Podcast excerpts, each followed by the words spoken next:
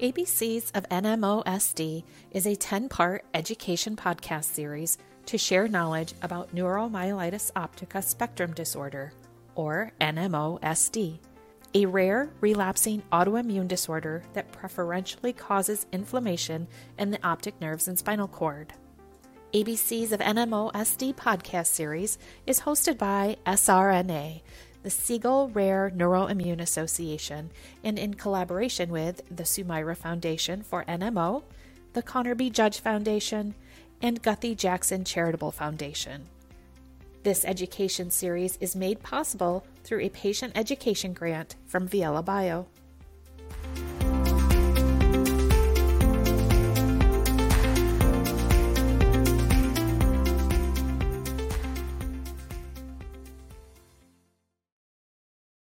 Hello and welcome to the ABCs of NMOSD podcast series. This podcast is about managing bowel dysfunction in NMOSD. My name is Gigi deFiebre from the Siegel Rare Neuroimmune Association. ABCs of NMOSD is made possible through a patient education grant from Viela Bio. Viela Bio is dedicated to the development and commercialization of novel life changing medicines for patients with a wide range of autoimmune and severe inflammatory diseases. Their approach to drug discovery is aimed at providing targeted treatments for improved outcomes for the thousands of patients who have few or no therapeutic options. For additional information about Viela, please visit vielabio.com. For this podcast, we were joined by Dr. Margaret Jones. Dr. Margaret Jones is an assistant professor in physical medicine and rehabilitation, specializing in the care of patients with spinal cord injury and spinal cord disorder. She completed residency at the University of Washington, serving as chief resident during her final year before pursuing fellowship at the Kessler Institute, New Jersey Medical School.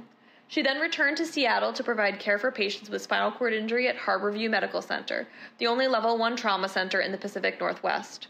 Through this academic appointment, working with medical students, residents, and fellows, she refined her skills and interests in medical education and neurorehabilitation, and is now board certified in spinal cord injury medicine as well as brain injury medicine, the only provider in the state of Tennessee with both certifications. Dr. Jones moved to Vanderbilt to return to her Southern roots and to help be a part of building the relatively new Department of Physical Medicine and Rehabilitation. She is a clinical educator to residents and medical students on the inpatient unit at Vanderbilt Stallworth. She also practices outpatient care to patients with spinal cord injury or disease and other patients with stroke, brain injury, cerebral palsy, and myriad diagnoses with neurorehabilitation needs, including Botox and other spasticity management. Dr. Jones remains actively involved in resident education through regular lectureship and is also committed to expanding the role and education of pain management and rehabilitation through the Vanderbilt system in her current duties. When not at work, she enjoys a number of outside activities, including hiking and camping, through road trips to the beach and mountains. So, to start, do you mind just talking a little bit about what the possible effects of NMOSD are on bowel function? Yeah, I think it's a really good and important question for patients working with NMO and other diagnoses on this spectrum. For the most part, what we see is either issues with incontinence or ability to control the bowels, or we see a relative constipation and a lot of secondary side effects that come with that. I find that it's one of the more challenging medical complications um, associated with this diagnosis because of how much this medical complication can really impact day-to-day life and ability to socialize and how much people are eating or drinking and and all of these things. So you know that's one of the challenges that we find with bowel dysfunction in this setting. Great thank you. Can you explain a bit about why nmosd impacts bowel function? Yeah when we're discussing the medical complication of bowel dysfunction in this setting, I, I like to talk about it and define it as neurogenic bowel. Bowel function comes with a coordinated input both from the brain and the spinal cord and then the local neurologic system. The GI system and the bowels in general have input from the local environment, but then they require this coordinated pathway of events that sort of I like to think of the spinal cord as like an interstate connecting the brain to the rest of the body. And along that interstate are a lot of the coordinating pathways that help to give information to the bowel and from the bowel to the brain. And so, what happens, particularly with the myelitis component or other issues with the spinal cord, is there's just a lack of normal communication. And so, with that comes the difficulty in the bowel moving quite as quickly, having a really good insight or input to the local environment. And within that, then comes difficulty in passing the bowels voluntarily and having bowel movements in a timely manner. So many patients with NMO or other diagnoses on this spectrum really can have be challenged in knowing when they might go to the bathroom unless they're otherwise planning and managing it, which again, as I mentioned, can be quite frustrating. So that's sort of the initial thoughts, but really it's just a miscommunication or a lack of normal communication throughout the neurologic system that impacts the bowel function. Great, thank you so much for that overview. And are there different ways that the bowel can dysfunction? So, like someone might hear of more of like a spastic bowel or a flaccid bowel issues. Good question. So, when we're talking about the bowels, we often will refer to two different syndromes within the neurologic system the upper motor neuron bowel and the lower motor neuron bowel. And within that, you may be thinking about someone that has maybe a more spastic bowel and then maybe some folks have a little less tone to their bowel. Really, when we're talking about that, we're looking at the use of reflexes within the gut and within the GI system to help us determine how we might manage the bowels. So, for those with an upper motor neuron syndrome bowel, they may have quote unquote a more spastic bowel, but that bowel management system is going to take advantage of reflexes within the gut to try to facilitate having a bowel movement. For those that might have more lower motor neuron bowel issues, which isn't always the case with every myelitis patient, but it certainly can come up if there's some other secondary complications or other is- issues going on, their bowel management may be a little bit different as it's working to really sort of disimpact the bowel multiple times a day. And, and I think we're going to talk a little bit about treatment strategies per each. But the approach to each different diagnosis is person dependent and based on an exam and sort of figuring out what's been working for a person and figuring out the best management from there. Great, thank you so much. And so, can you just talk a little bit about the main treatment strategies that are used? Maybe starting with the ones that are used most commonly and then going into ones that are maybe like kind of like a second level treatment strategy and how these might differ depending on the type of bowel dysfunction. Sure. So for those patients that might have um, a myelitis component or what I call an upper motor neuron component, meaning involvement of the spinal cord or more rostrally, we, as I sort of just mentioned, are thinking about upper motor neuron bowel management strategy. And so with that, we call it a reflexic bowel program or one that's really taking advantage of reflexes present in the body to try to plan for a bowel movement. So there's sort of three different ways of coming upon that management strategy and it's using both local mechanical stimulation and uh, suppository in addition to sort of stimulating the bowel at appropriate time and working on the consistency of the bowel historically this bowel program as we often like to talk about it has been started by putting someone on something like Colace three times a day and then using Senna once a day and then using a suppository. So three, two, and one being the numbers that were classically talked about. There's been more information that's come out that shows that Colace may have more of like a placebo effect or really not any better than use of nothing with regard to consistency. So in my practice and in some more of what's gaining some speed here in the US, I think people are more and more using Miralax instead of Colace. So when I use Miralax in someone, I'm really looking at that with regard to the consistency that I might be trying to work toward. Meaning if someone has more hard stools, we might be using Miralax to try to soften it up and help it to pass a little easier. In terms of then using something like suppository and digital mechanical stimulation, the rest of the program kind of is based on when you want to plan for that. So let's say we were trying to do a morning bowel program for this patient. What we would do is often try to start this after a meal if possible. It's a little bit more challenging based on someone's day-to-day life but performing a bowel program after a meal is hoping to take care uh, advantage of a reflex called the gastrocolic reflex or uh, instance where the gut is stimulated after eating a meal and so you know 15 30 minutes after that using a suppository placed in the rectum And then thereafter, starting to perform digital stimulation helps to really tell the body, hey, this is the time to go to the bathroom. Another way that we help with that timing is about 8 to 12 hours prior to starting that digital stimulation part of the program. We often will give Senna or some other sort of stimulant laxative to help promote peristalsis. Senna works about 8 to 12 hours after it's been given. So if you give it the night before and then plan for a morning bowel program, the hope is that with that local stimulation of the digital stimulation, you're really helping to propel the stool along. And the Miralax can sort of be taken at any point in the day. Some people will choose to really take it in the morning, or they'll take it midday, or some just really prefer it at nighttime. It's really up to them. But again, that's more of helping with the consistency. So if I'm starting an upper motor neuron bowel program or trying to get someone back on track, I'll try to think about sort of that quote unquote recipe to help at least start getting things going and figuring out how people or this person might react from there.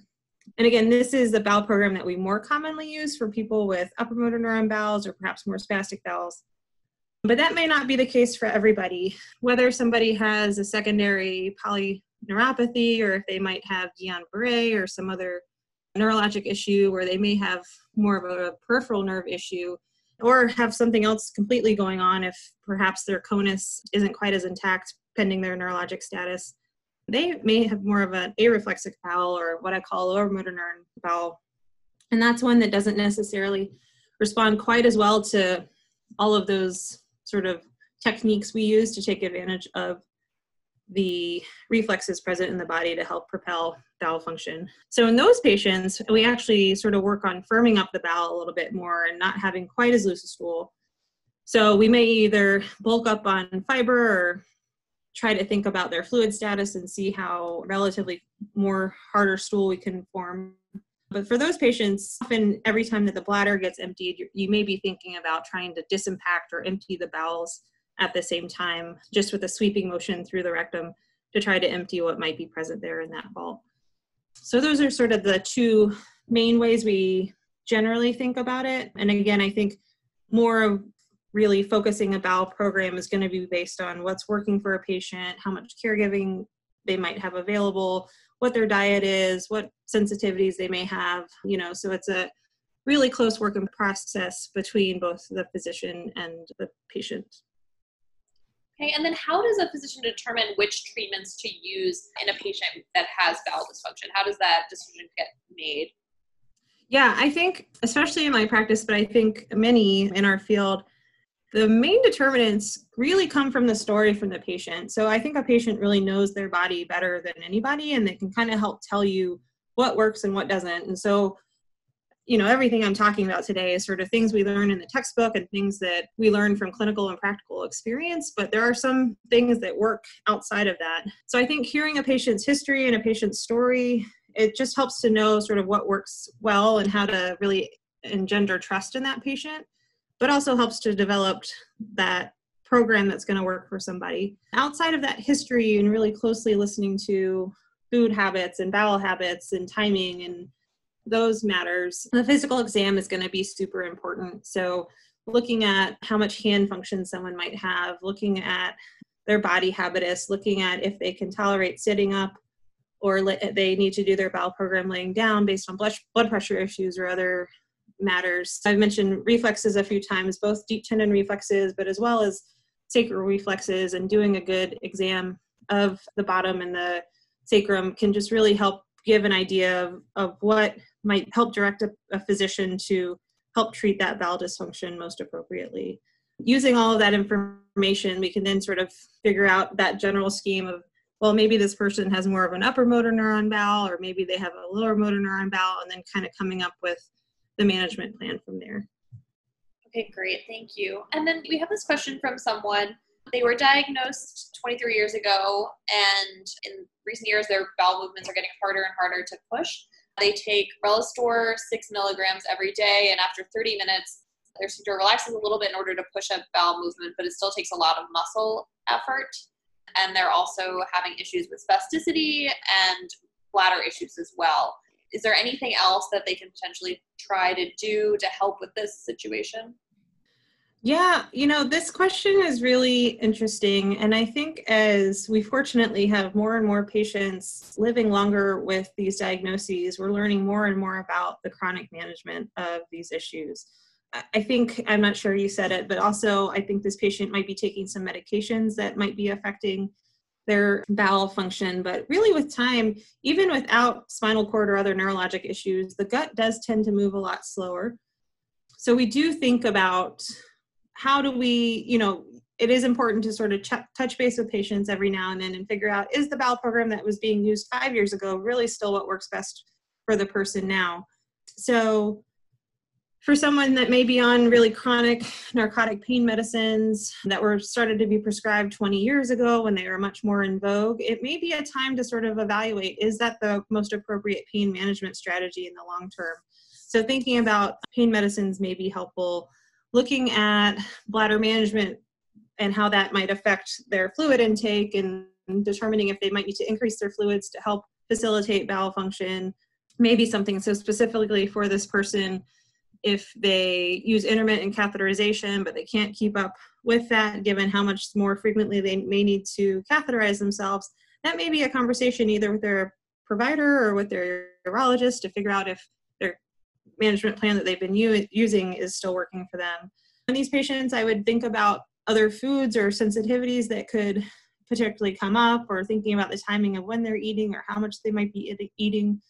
I think that, you know, overall, it may involve increasing some laxatives, figuring out a different diet, figuring out what's within someone's diet that may be slowing them down more than they think they typically do or if they figure out that maybe the the more conservative bowel management programs like we've mentioned may not be as good of an option for them anymore. So for some of these patients we may think more about using some of the transanal irrigation systems such as Peristeen or something similar or even some patients and i'm not suggesting this is the first thing to go to but they may after more conservatively managing their bowels for some time may start to think about whether a colostomy may be something they want to consider more for quality of life. But again, I think that conversation is something that's appropriate with the right patient and in the right mindset and with thorough discussion with the physician.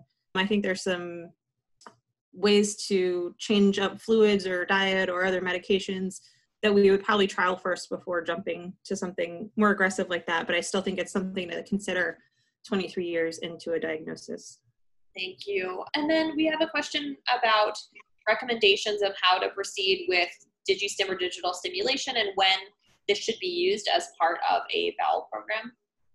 Yeah, that's a really good question. When I'm teaching this either to my trainees or to patients with NMO or other spinal cord issues, the digital stimulation is sort of that mechanism that helps to stretch the local muscle musculature and the rectum to kind of tell the body, hey, this is the time to go. So we typically use digital stimulation when we're working with someone with again that mo- upper motor neuron bowel or someone who may have a lot more spasticity and has some intact reflexes to take advantage of what we typically like to do is place a suppository or a mini enema or whatever it is if there's like a local per rectum medication that's being used and then shortly thereafter starting to do to use the digital stimulation. And what that involves is a gloved finger that's often lubricated and inserted into the rectum in a clockwise or counterclockwise however you want to do it way.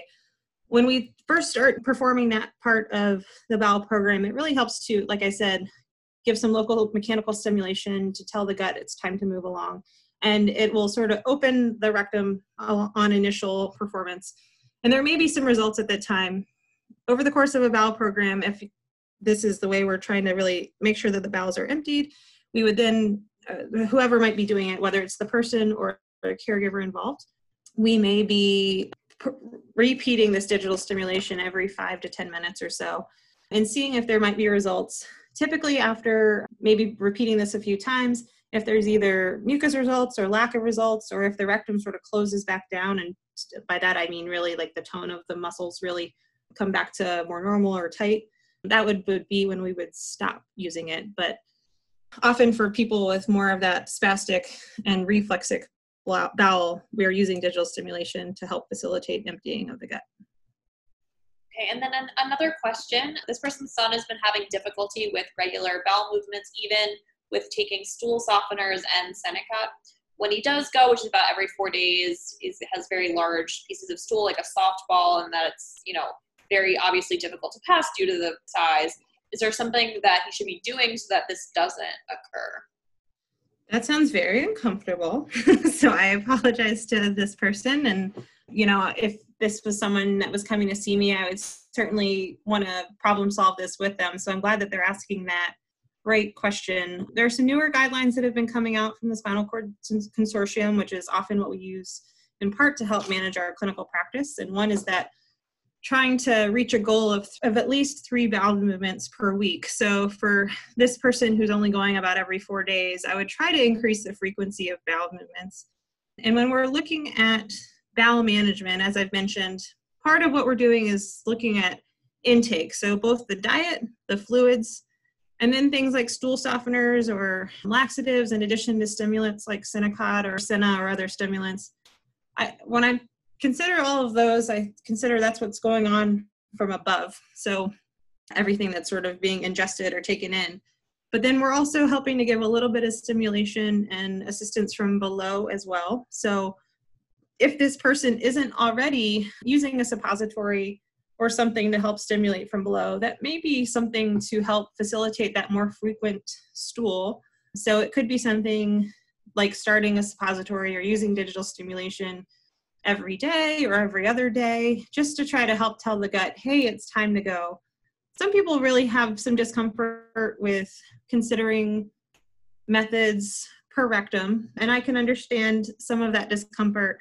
With that, though, I will also say that I think that there is some discomfort that comes from major impactions, something that's getting past that's almost as big as a softball every four days. It's going to cause a lot of local pain. It's going to cause a lot of abdominal discomfort and there is risk of other issues in the long term just with the skin or with local abscesses or again impactions that may sometimes even result in need for surgical removal so i say all that not to say that not using per rectum methods isn't it may not be the most totally normal mechanism but it really may help to facilitate having more regular bowel movement so that we can really try to prevent any major complications down the line. So again, for this person, I would be thinking about whether it's just a use of digital stimulation or even using like a small local suppository or a mini enema or something like that to try to help bowel movements happen more frequently so they don't get quite so big. Thank you so much. We have another question that's about this person has abnormal sensations in their lower limbs that's now also affecting their bowel function. So they can't empty their bowel in the normal way, but can sense when they need to do so. But you know, this increase in this strange sensation is making them feel like they have to go, but also reducing their mobility. Is there any kind of treatment for these strange sensations or any ideas for what this person might talk to their physician about? Yeah, that's a really interesting question. And I think the kind of nerdy academic in me would want to hear a little bit more about, and the clinician in me, of course, um, would want to hear a little bit more about how long these sensations have been going on and, you know, previous treatment strategies that he or she has been using for some time. Sometimes increasing sensations or changes in sensations, either in the leg or in the belly or or somewhere through the trunk, pending where someone has changes in their neurologic system, can be a sign of either changes in the bladder function, which I know it is, isn't a focus today, but the bowels and the bladder are really quite correlated. Or it could be a sign that there is something going on in the bowel function. You know, sometimes if there are changes or increasing in, of these sensations, that may come in a time where someone is more relatively constipated. And so for someone that's sort of describing that they aren't able to empty their bowel in a normal way, if they tend to get sort of more and more backed up over time, their neuropathic pain complaints, their other abnormal sensations, their spasticity may worsen or change with time.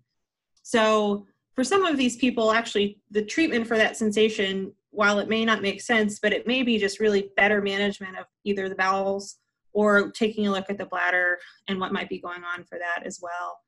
You know, it sounds like these sensations are probably uncomfortable not only from the standpoint of sensation but also how it's impacting that bowel function. And so I, I, think too i would look at figuring out if those sensations are any worse in relation to a meal or any worse in relation to bladder emptying if that's part of their case and i think that if someone isn't necessarily performing a bowel program or a more regular bowel management strategy in this instance this may be again a time where we're saying well maybe we need to make sure that you're having this certain meal or this certain food at a certain time of day to really help facilitate the gut to be emptying more regularly. And then if we needed to help things along, again, either with that suppository or digital stimulation or other stimulant, I would be thinking about that as well for this person.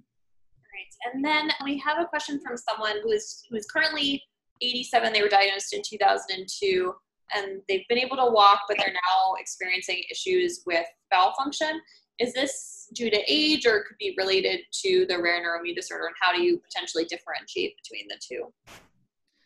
That's a great question, and I, uh, I, I did sort of mention this previously. I think as we look more and more at aging with Uh, neuroimmune disorders and other neurologic issues with time, I think the age component still becomes a pretty big part of the fact that the gut and its function will certainly change with time. So there are a number of older people and elderly people who don't have any sort of neurologic involvement and they suffer with chronic constipation. So I think if you add that chronic condition of being older in age along with a neuroimmune or neurologic disorder that really impacts the function of the bowels it's kind of a two hit system where you're working with relative constipation so those incomplete bowel movements may get worse and worse and cause worse and worse either distension or constipation I think in terms of distinguishing the two, that may be hard.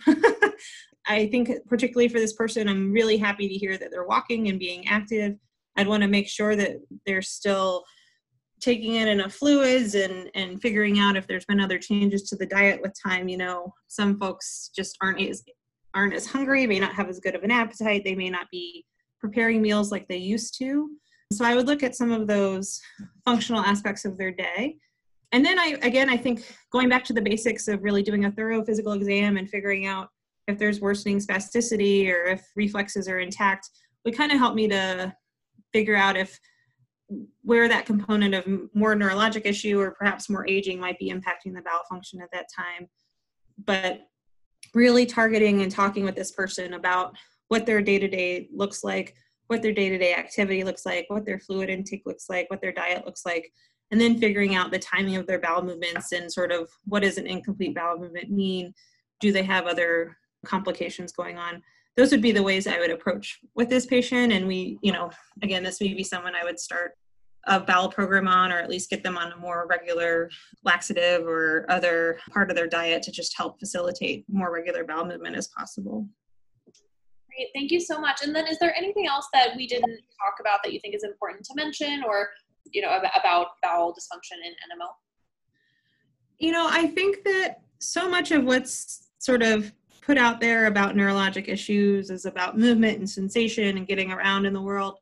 But so much of what we as clinicians deal with day to day is thinking about the bowel function and bladder function and skin and pain and spasticity. I think that's more of what I really focus on with my patients. So I think it's important for patients to find a provider that they really trust and they want to work with and to be able to talk about some of these issues because there are plenty of patients that have neurologic disorders and have bowel dysfunction related to them that are able to lead great lives where they can go to work every day and they can interact with their family and friends. But there's so many that don't really talk about their issues with their bowels or their bladder or what other complication and they just spend so much time at home really worrying about having accidents. And that's the saddest thing for me i think because there is a way to still live a really fulfilling life. It involves more planning of course but there's ways to still get out there and be around the people that you love that doesn't necessarily have to always revolve around the bowels so i would say if people are having issues or concerns to talk about it either with their primary care doctor or find a physiatrist or some other provider who can really help them work through the, the issues that they may be having because there's a lot of life out there to live. Great. Thank you so much. I, I really appreciate it. Absolutely. This is my pleasure. I really appreciate the invitation.